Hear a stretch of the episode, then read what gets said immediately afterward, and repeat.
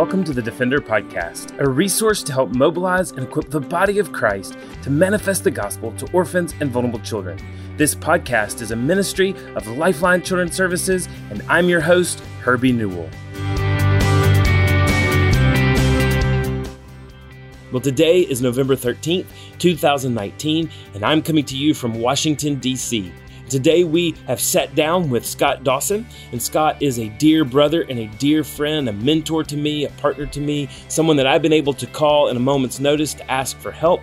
But Scott is also uh, an evangelist and has had a ministry, the Scott Dawson Association, where he has filled up multiple stadiums around the world and here in the United States to be able to preach the gospel of the good news of the kingdom of Jesus Christ. He has discipleship material. He has been able to just aggressively through curriculum and through books and through speaking be able to proclaim the gospel of the Lord Jesus Christ. I'm just excited for us to learn more about Scott. Scott also recently uh, had a run for governor of the state of Alabama, and I just want us to sit down and talk to Scott a little bit more about what does it look like to advocate government on behalf of life, on behalf of, of social justice and gospel driven justice. But I also want to talk to Scott about the importance of evangelism in everything that we do.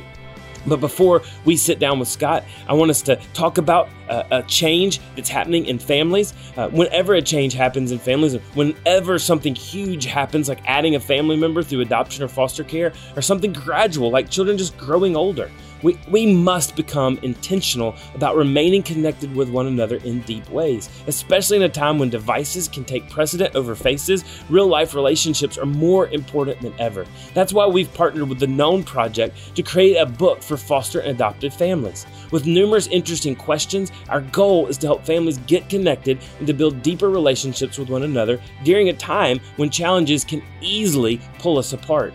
So you will be able soon to find the book at lifelinechild.org backslash well known. Again, that's lifelinechild.org backslash W E L L K N O W N. And so, the well known book, our partnership with the Known Project, is truly just a, a way to get conversation started around the dinner table, conversation to how to get conversations started in the family room, or how to just begin having those conversations when you're going to and from practice or, or driving children to and from events. We want adopted and foster families to have ways that they connect both with their children who've entered their home biologically as well as children that have entered into their home through adoption in foster care. So go to lifelinechild.org backslash well known to be able to sign up and to get a copy of this book because it will be a great resource for your family as you are adding family members through adoption and foster care into your home. What a delight to have my dear friend Scott Dawson here on the Defender podcast. And uh, Scott has been a friend, but most importantly, he has been a faithful follower of Christ that I have looked up to even before we really were able to meet formally. Uh, someone who is outspoken for the gospel, who has had the opportunity to, to speak to so many people. And if you've never heard Scott Dawson speak, he speaks with such clarity. And I know he's going to say in a minute, it's all the Lord, but it truly is the Lord that has used this man. And one of the things I love about him is he's humble, he's open, he's transparent. And so, truly, a man that what you see is what you get. And so, uh, have had the opportunity, and we're going to talk about this a little bit, to support him. Uh, not as much as I wanted, but to support him as much as I could as he was just looking at running for the governor of the state of Alabama. And uh, I know he had a whole lot more support than maybe the polls were showing. Uh, that people really do love this man and love what he stands for, a man of character. But Scott, thanks for joining us. And you know, one of the things I, I really want us to talk about is you've been in student ministry for many decades. Mm-hmm. You've seen the changes in student ministry. You've worked with students for many years. How have you seen student ministry change really from the beginnings in the 80s to where it is now today? Yeah, you know, it's uh, first of all, thank you for having me. It's uh, you are a good friend. We've we've had plenty of breakfast meetings where we discuss a lot of things, everything from professional to personal and family and uh, you know, the best thing you can do as you go through this journey is have those friends that pray for each other. And, and although we lead uh, separate ministries, we have the same heart. And that's why I love partnership with you. Uh, I have been in this thing for a long time, and I realize every year when I go to our student conference and see uh, the faces of the students, I'm getting a lot older. Uh, started in, ni- in the late 80s, mid, mid to late 80s, and we did our first student conference. Um, thought we were going to have a thousand, ended up having 89 being present. That's the reason students pay before they attend now. Anyway, uh, but the Lord taught me so many things. In fact, I tell people I learned more in the early conferences than I than I do now with ten thousand plus students because I have a staff. They do it all. But back then it was me. And I remember two things that took place. Um, one, that you can have a vision all day long, but you've got to have that plan that goes along with it. You have to execute it. But the second thing I learned was that uh, on, in that retreat, God touched some lives that I went, this can this this can work. And so from that time, we have we we have mobilized students uh, for now over three decades. And here's some things I've learned. Um, there's a paradigm shift even with youth ministry. Let's start with the leaders first, those who lead our students. Back when, when I first got started, there was a progression. You'd start at No Hope number three as a youth pastor. You had $50 in your budget and you clawed and scraped and begged and borrowed. And eventually No Hope number two picked up notice and they picked you up and then No Hope. And then you got to New Hope and you were like, I'm, I'm here now. I've arrived. Well, with the birth of the megachurch in our lifetime, those me- the me- not all, and I'm not indicting them. It's just a paradigm shift. The megachurches see these young raw talents, and they go into these no hope number twos, and they make them interns, and they give them a MacBook and a latte, and they bring them into staff meetings. Well, now that intern that should be at No Hope number, or used to be at No Hope number two, has e- experienced so much. There's no way they're going back to No Hope number two. They may go to No Hope, but they're looking for that new hope. Right. So we have seen a decimation in youth ministry. And I would say the targeted numerical range in a church, although there's always, you know, um, uh, exceptions to the rule, where churches running 250 to 800. There, there's a vacuum for, for good, solid youth pastors. I'm called almost every day. So that's one paradigm shift. The second is going to the students themselves. Mm-hmm. When I started, my goodness, I mean, it was the days of bunk beds and, you know, cafeteria style dining and, and the kid thought, oh, I've, I've reached the pinnacle of success. I, you know, I'm now sleeping outside or something. Now, there was a time, I'll tell you this story. There was a, our first winter conference we held at a Hilton hotel. And it was so nice. And everybody's like, Are you scared to take students into the Hilton Hotel? I was like, No, they've never stayed at a Hilton Hotel before. They won't touch a thing. Those days are over. Mm-hmm. We, we live in such a society where everything's at your fingertips. Right. Now, I'm not talking about just luxuries. Information is now at your mm-hmm. fingertips. So, what we used to do three decades ago, it, it is now such a faded memory, they can't even remember it. So, so the, the methods have changed. Thank God the message has not. Right. You know, I tell people the, the gospel is the never changing story that still penetrates an ever changing society. That's right. So uh, there are some things that stay the same, but I always tell youth pastors and, and parents look, if you really want to reach this generation, you don't have to get you a pair of skinny jeans, a backpack, grow your grow, goatee, and wear black rim glasses.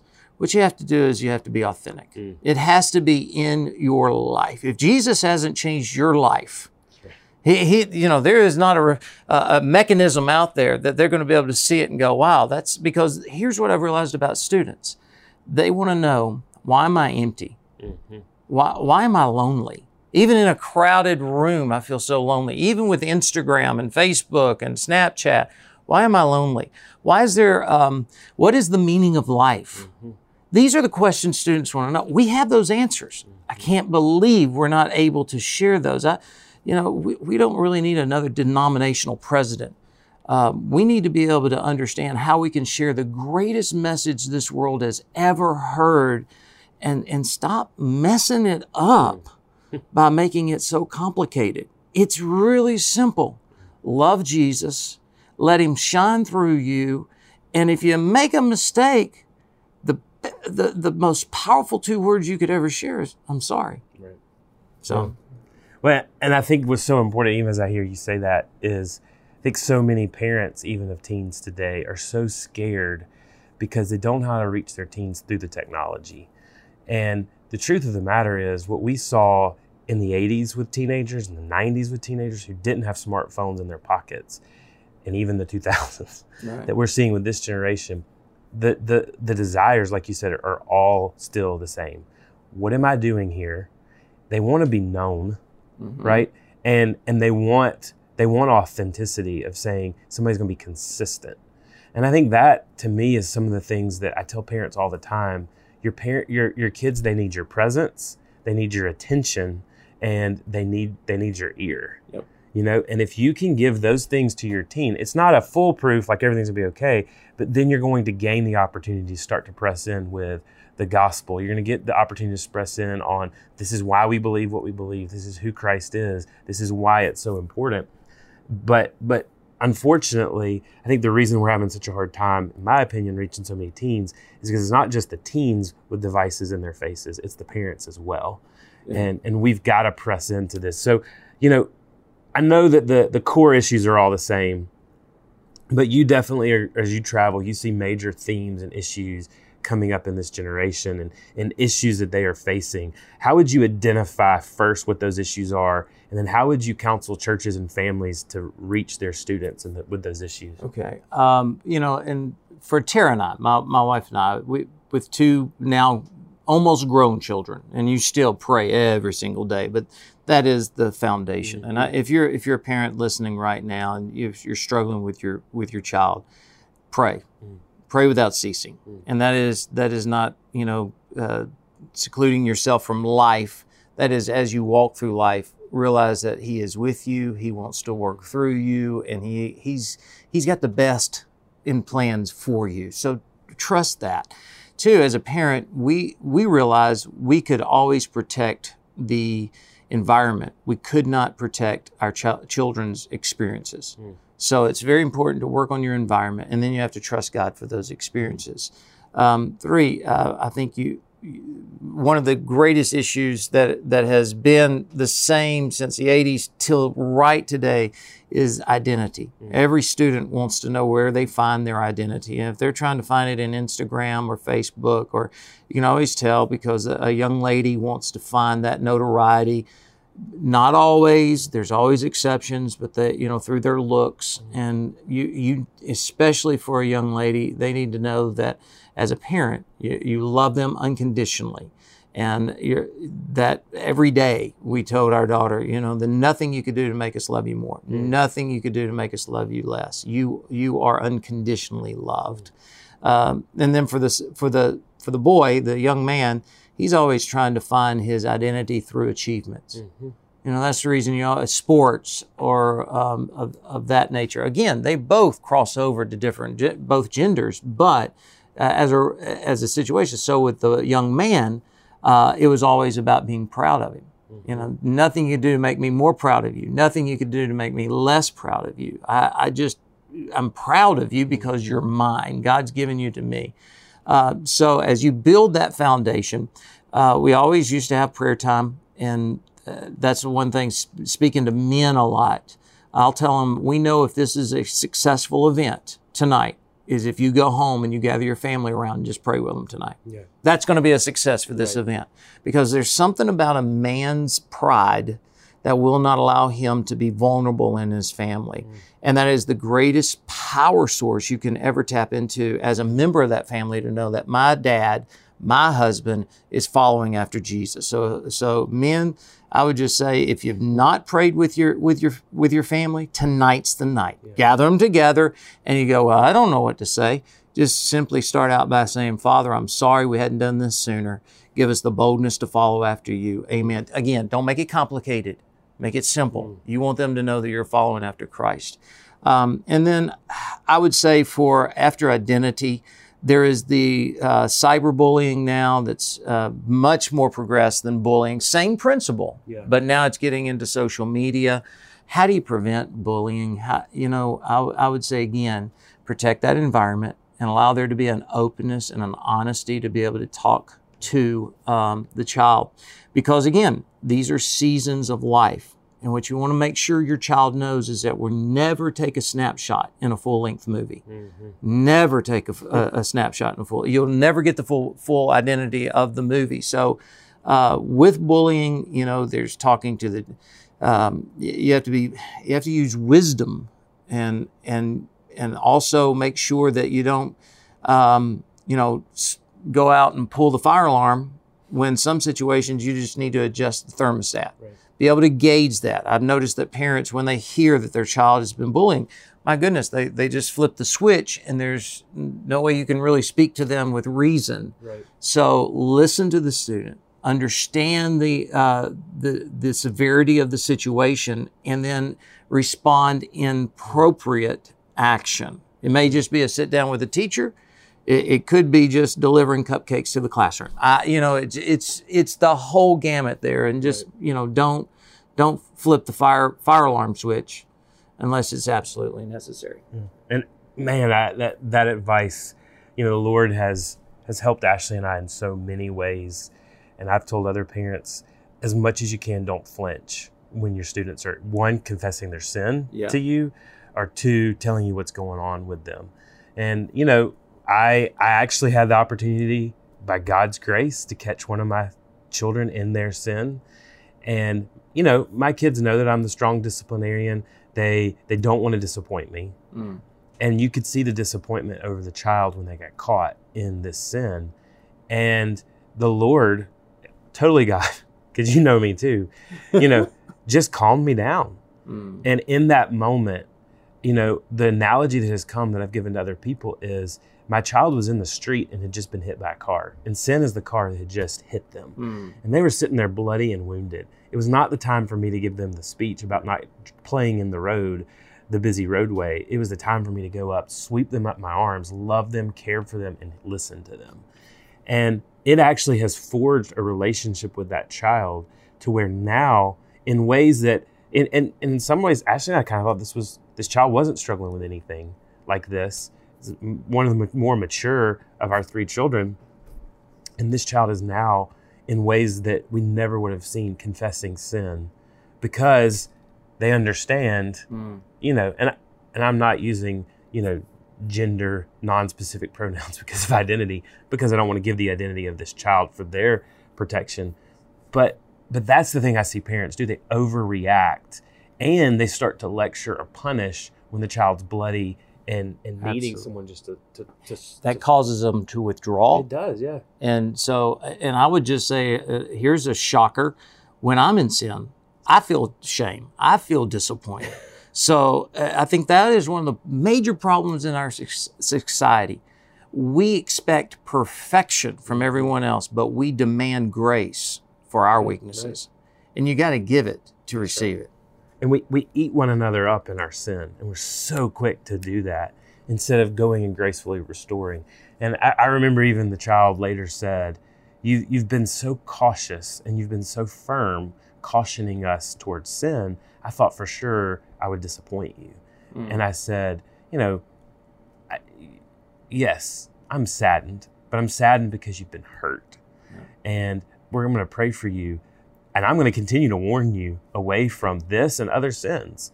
But but when the when the sin bus hits you, that's the time for grace and mercy. And I think that's what people don't even get about the character of God. Mm-hmm. You know, the cross is both His wrath and His goodness and His mercy. His goodness, His mercy to sweep us up, but His holy perfection against sin. And when a, I believe when teens really grasp that, mm-hmm. and it's not all mushy, God just loves you, loves you, and but He hates sin but he loves the sinner. And when the students can really grasp both the severity and the grace and mercy of Christ, you see them you see them just open up mm-hmm. to the gospel.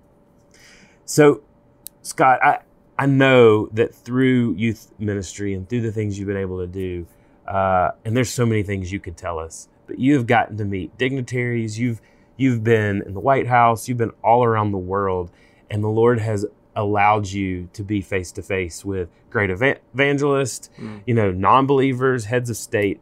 What what are maybe one or two particular stories that just draw out in your ministry that you say that was a really neat experience? Yeah, I okay, just several of them. Here here's the low hanging fruit. one of our my mentors, one of your dear friends, Tom Bradford. Mm.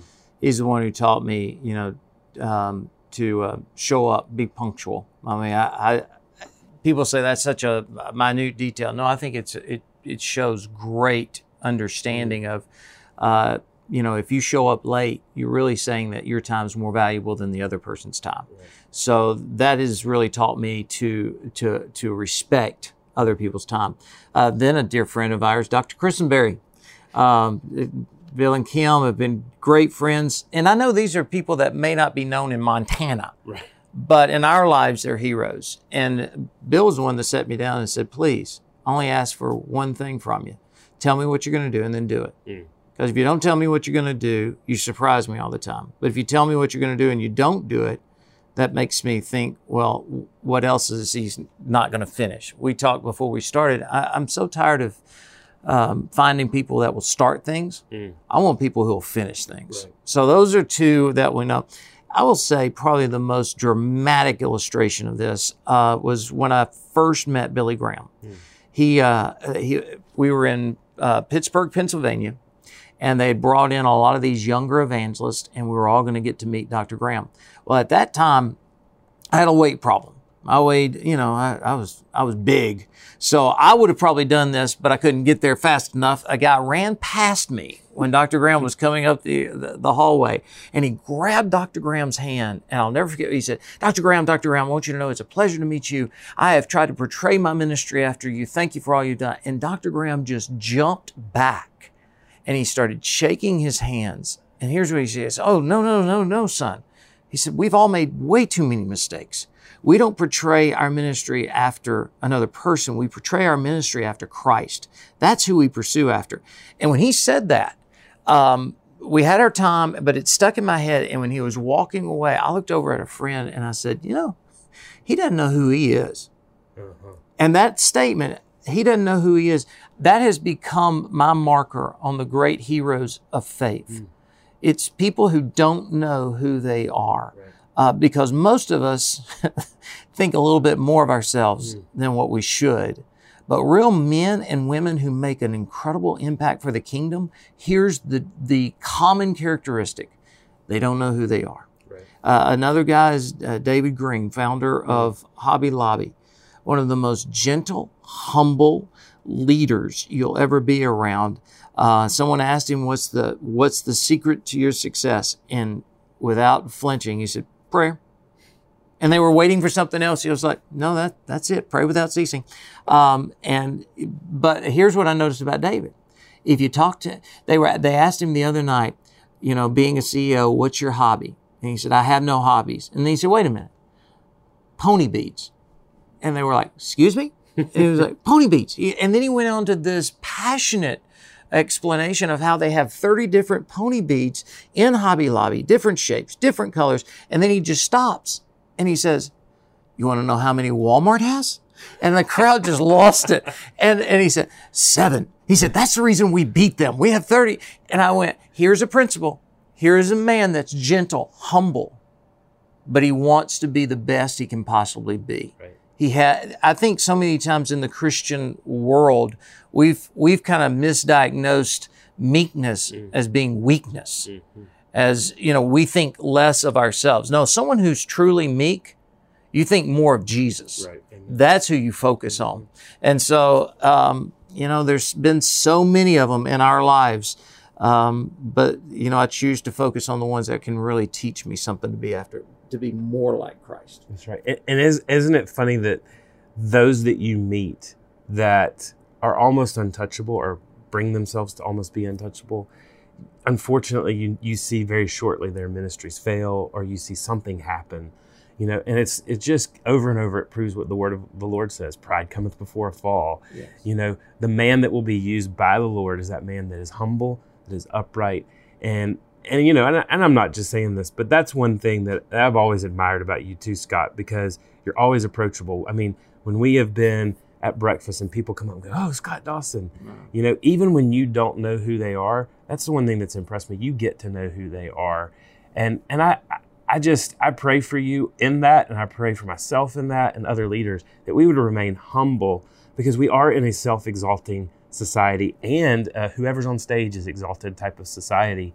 And the truth of the matter is, it's only by God's grace that we get that platform. And we're just using our gifts, and other people are behind us so that we could be there using their gifts. And those gifts are just as important as the gifts of the, the speaker. And that's one of the things, even with Dr. Graham, I love the way that he always gave honor to all the people in his ministry that had made it possible for the Crusades to happen or for them to be somewhere. I remember the Tuscaloosa Crusade that he did, the last Tuscaloosa Crusade here in mm-hmm. Alabama. And he spent 30 minutes thanking everyone who had made the crusade possible. You know, that to me is a leader that says, I'm not the main stage. Jesus is the main stage. And that's the that's the main thing. If you're a self-made man, you hadn't made much. That's right. And so to me, is the wannabes are the one that put up the the big facade. Um, but when I when I graduated college and was trying to make a decision on seminary, I wrote all the mega pastors of the day uh, a, a, letter telling them who I was, explaining my my my conflict, and if they would just give me 30 minutes that I would pay them. I mean, I, I learned it from someone else, but I thought I will pay you for your time. And I had two people uh, respond to that letter and and invested time with me. They're still some of my closest friends mm. today, and I realized the wannabes uh, are the ones that put up the the walls mm. of of obstruction to getting to them.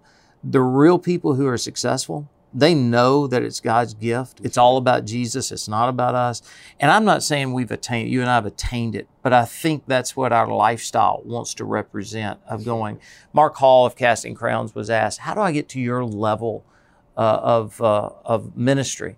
And he went, There are no levels. We are who we are. There's only one level, and it's at the foot of the cross. That's where we want to stay. That has always rung true in my mind. Yeah. And I, I think, too, you know, spiritual warfare on that leader is so real. One, to tempt them to pride or to tempt them to inadequacy. And, you know, I don't know about you, but I find that every time when the Lord has, for whatever reason, graciously used something I've said, I, the devil's attacks come in one of two ways. It's either, ah, yeah, I did it, or it's, I'm so inadequate. Uh, and it always is instant. But I think that's what Paul meant. It's the thorn in my flesh, keeping me humble and exalting the Lord. When you realize I'm under attack mm-hmm. uh, and I need the Lord's presence. So to shift real quick, uh, and not a lot of people may know, but you ran, you did run for governor of the state of Alabama. Uh, I think a lot of people were very excited about that. But politics are politics, mm-hmm. and they're hard, even in a state like Alabama. And uh, you know, I'm not going to name names, but I think a candidate before you probably didn't help things and matters. Uh, having an evangelist run for governor, but you were qualified and you would have made a great governor of our state. I still say that and would say it again. Well, thanks. Uh, that being said, one of the things today we have in Christendom is this balance, and, and we were we've been talking about it before we got on about the polarization of the parties, the polarization of everything in life, and it's actually left a lot of Christians, you and I, even go, where do we belong, mm-hmm. right? because we don't we don't belong on the alt right, and we don't you know not this hyper left that we see. How as a Christian would you advise people to either one get engaged and run for office, mm-hmm. or two, how do we make a difference in government and in the civic duty that we have in a Romans thirteen type of way, but yet also not place our hope in that government? Yeah, and I I, I would say you know people would ask me on the campaign, you know you you you work in ministry. What makes you um, qualified to be a politician? I went, because I worked in church for 30 years. Everything in church is politics. But uh, when we got into uh, now, what I'm doing is I'm, I'm traveling around and I'll ask pastors to bring four or five quality people for a coffee or breakfast and allow me to. I do a little topic thing on uh, what I wish I'd known before I ran for governor, because that's always the thing. It's it's you learn a lot walking through it.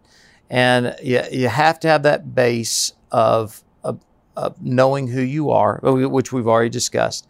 But with the role of politics, you have to understand politics is not um, different than anything else we have going on in our society. We're a divided society right now. Mm-hmm. There was a time when there was a little bit of, you know, those uh, far right and a little bit of the far left, and everybody else just kind of got together and we, we worked it out. That middle is being squeezed in such a way in, in every aspect. I used to think that it was only Alabama and Auburn fans that couldn't get along, but now no one can get along.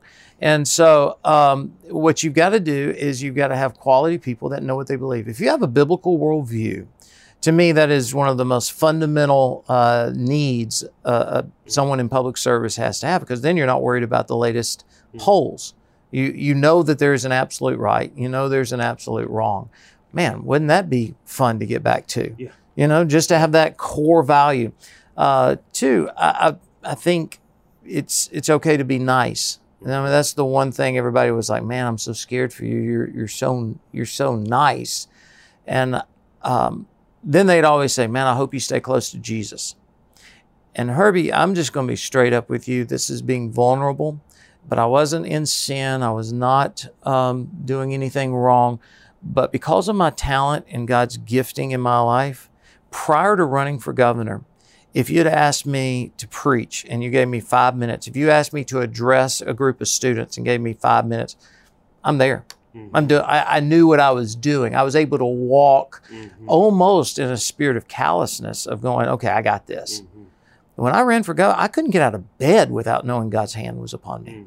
I, there, every every meeting I walked into, I didn't know, uh, you know, who was coming after me, what was going to be said, uh, how it was going to respond, and man, there was just that. Mo- and now that I'm out of the the run for governor and back into my life, I'm taking that with me. It's almost been a spiritual revival I've walked through of going, you know, Jesus is real. Yeah. Je- Jesus is in my life and he is flowing through me and everywhere I go. So when you're dealing with someone, if you're listening and you're going, hey, I don't know if I'm called or to be a politician or not, I'll tell you what you're called to do. You're called to follow after Christ. And if Christ calls you into that, then you go forward. Now you got to have a pathway. I always said, if you don't have a pathway, why why get into it? And um, for 30 years of doing student conferences, our you know best friend having a syndicated radio show, we felt like we had a good pathway. Um, I will also tell you, you better have money for television. If you're running for statewide office, you better have money for television. That may have been something we left out in our planning procedures because uh, we had like $300,000 for television going up against a campaign that had 4.7 million in TV. So it, it was one of those deals where I made a lot of friends. Um, I think we kind of, you know, you, you mentioned the past scandals of Alabama political history hopefully we have we we have now kind of raised the bar a little bit for the credibility for the Christians to get into Right. public service. And how walking through that, if if believers were going to say, okay, how can we really pray for our leaders, and even not our leaders, even our leaders that don't exemplify Christ, like our current president, he doesn't always exemplify Christ, but we still need to pray for him, and the Lord can still use him, and I, I believe in ways He has used him. Uh, we need to be praying for our leaders, whether we agree with them or not. But being in that seat, how would you encourage folks to say, this is what I wish people have been praying for me, as well as praying for others that have already been elected. Well, it is the one thing we're commanded to do according to Romans 13. right. We're supposed to pray for those that are, that are over us. That this, we've forgotten the um, uh, government was an institution God created. Right. He created the family, He created the church, and He created government. And what we like to do is we love to talk about the family. We love to talk about the church. And then we go, that, that political thing, oh, we'll leave it out over there. Well, no, if God created it, mm-hmm. and, and God and God's word tells us we're, we're commanded to pray for those, then we better get. I think that's one of the biggest problems we have. We love to talk about the problems. We don't like to pray for our leaders. So mm-hmm. I'm going to say, pray for our leaders. How do you pray for them? I always ask for three things, and this is during the during the campaign and every elected official that I pray for by name. I pray for wisdom, uh, I pray for discernment, and I pray for favor. Because if if God will grant us wisdom, God will grant discernment, God will grant favor. Um, that person who's leading your town, your county, your state, our country, uh, is going to be right in the right in the the wheelhouse of the way the way the Lord can can use him. And and that's what I always always say is that yeah, someone's actions may be a little bit where we're standoffish to go, oh, I don't want to have a photo op with them. However, God can work through all these circumstances to bring them to the point.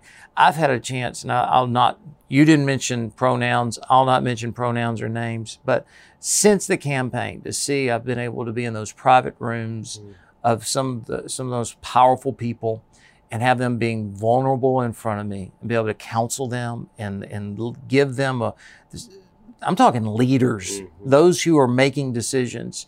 Um, to me, I don't know why God called me into run for politics. I was just following after Christ. Right. But now that I look back on it, I can see so many benchmarks to where I go, yep, God was working there. God was working there. So uh, you can't lead out of fear and you can't lead out of insecurity. Mm. You, you, lead out of being uh, passionate about following after Christ. That's right. And, and just an important note on that, too, because I think it shows the sovereignty of God, is I remember being at breakfast when you were telling myself and Caleb Crosby, hey, I think I'm really going to do this. And I can say you weren't doing it because you thought it'd be fun. You mm-hmm. do it because you thought, hey, we really could win this. And I'll be honest, I thought, hey, you really could win this. We all drank the Kool Aid. Yeah. I mean, we were we, like, oh, this could happen. And, and you could look back and say, well, why did God lead me to do that if I didn't make it to where I thought I'd make it? But I've even seen how He's put you in so many important places with so many important future and current leaders to be able to shape them that you probably wouldn't have had the opportunity had you not run for governor. And so I hope you see it too, but God's sovereign hand in drawing you into that race because he's placed you in places that in some ways, honestly, brother, you may be making more difference now than if you had won the race and been the governor. And that's where, I mean, the Lord convicted me. I'll tell you post race. Um, the Lord and I had a little one on one. And he was like, Did you really believe that stuff you were campaigning on, or did you just want to get elected? And uh, and now, since you lost, are you going to go home? Mm-hmm. Or are you going to get involved and, and just make some things happen? I'm, I'm not looking for a political future. I'm looking on a future that's passionately following Christ. Yeah. Um, and so, you know, I would say if you live in the state of Alabama and uh, hey, if you do live in Alabama and you see one of my signs, please take them down. Uh, help, help a brother out here, man. Please help a brother out. But because of those 18 months, one, I've made lifetime friendships, but two, I've seen impact. We, we saw people come to know Christ. Can I share one story? Yeah, I know please, we're closing, yeah. but I was at the Flora-Bama on a Sunday morning, not, not a Saturday night.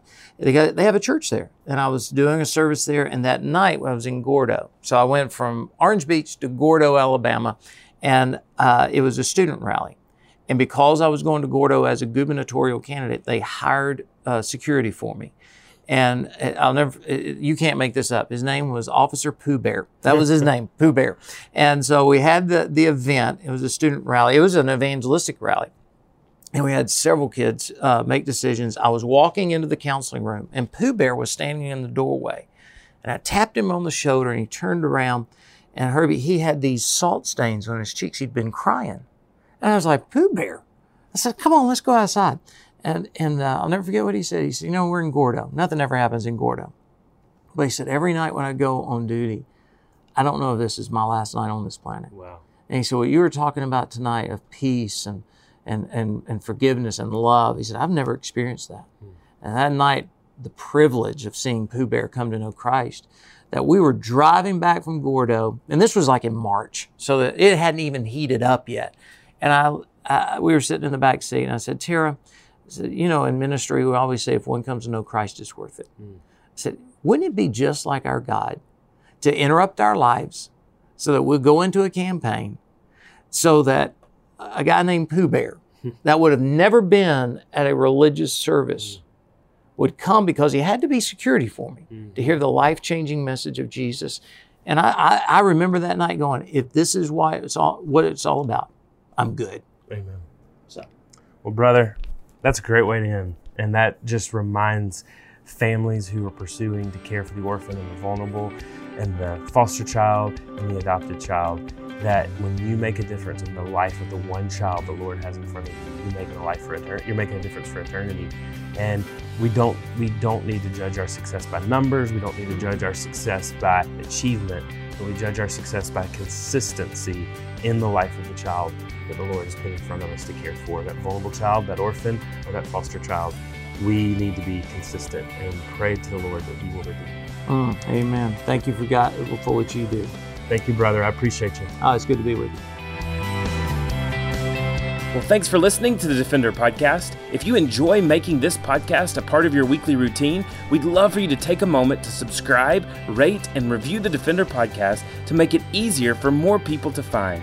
For more information how you and your church can partner with Lifeline, visit us at lifelinechild.org. If you want to connect with me, please visit herbienewell.com follow us at Lifeline on Facebook, Instagram, or Twitter by searching for Lifeline Child. You can email us directly at info at lifelinechild.org. Beloved, will you allow God to use the gospel through you to impact the life of a child?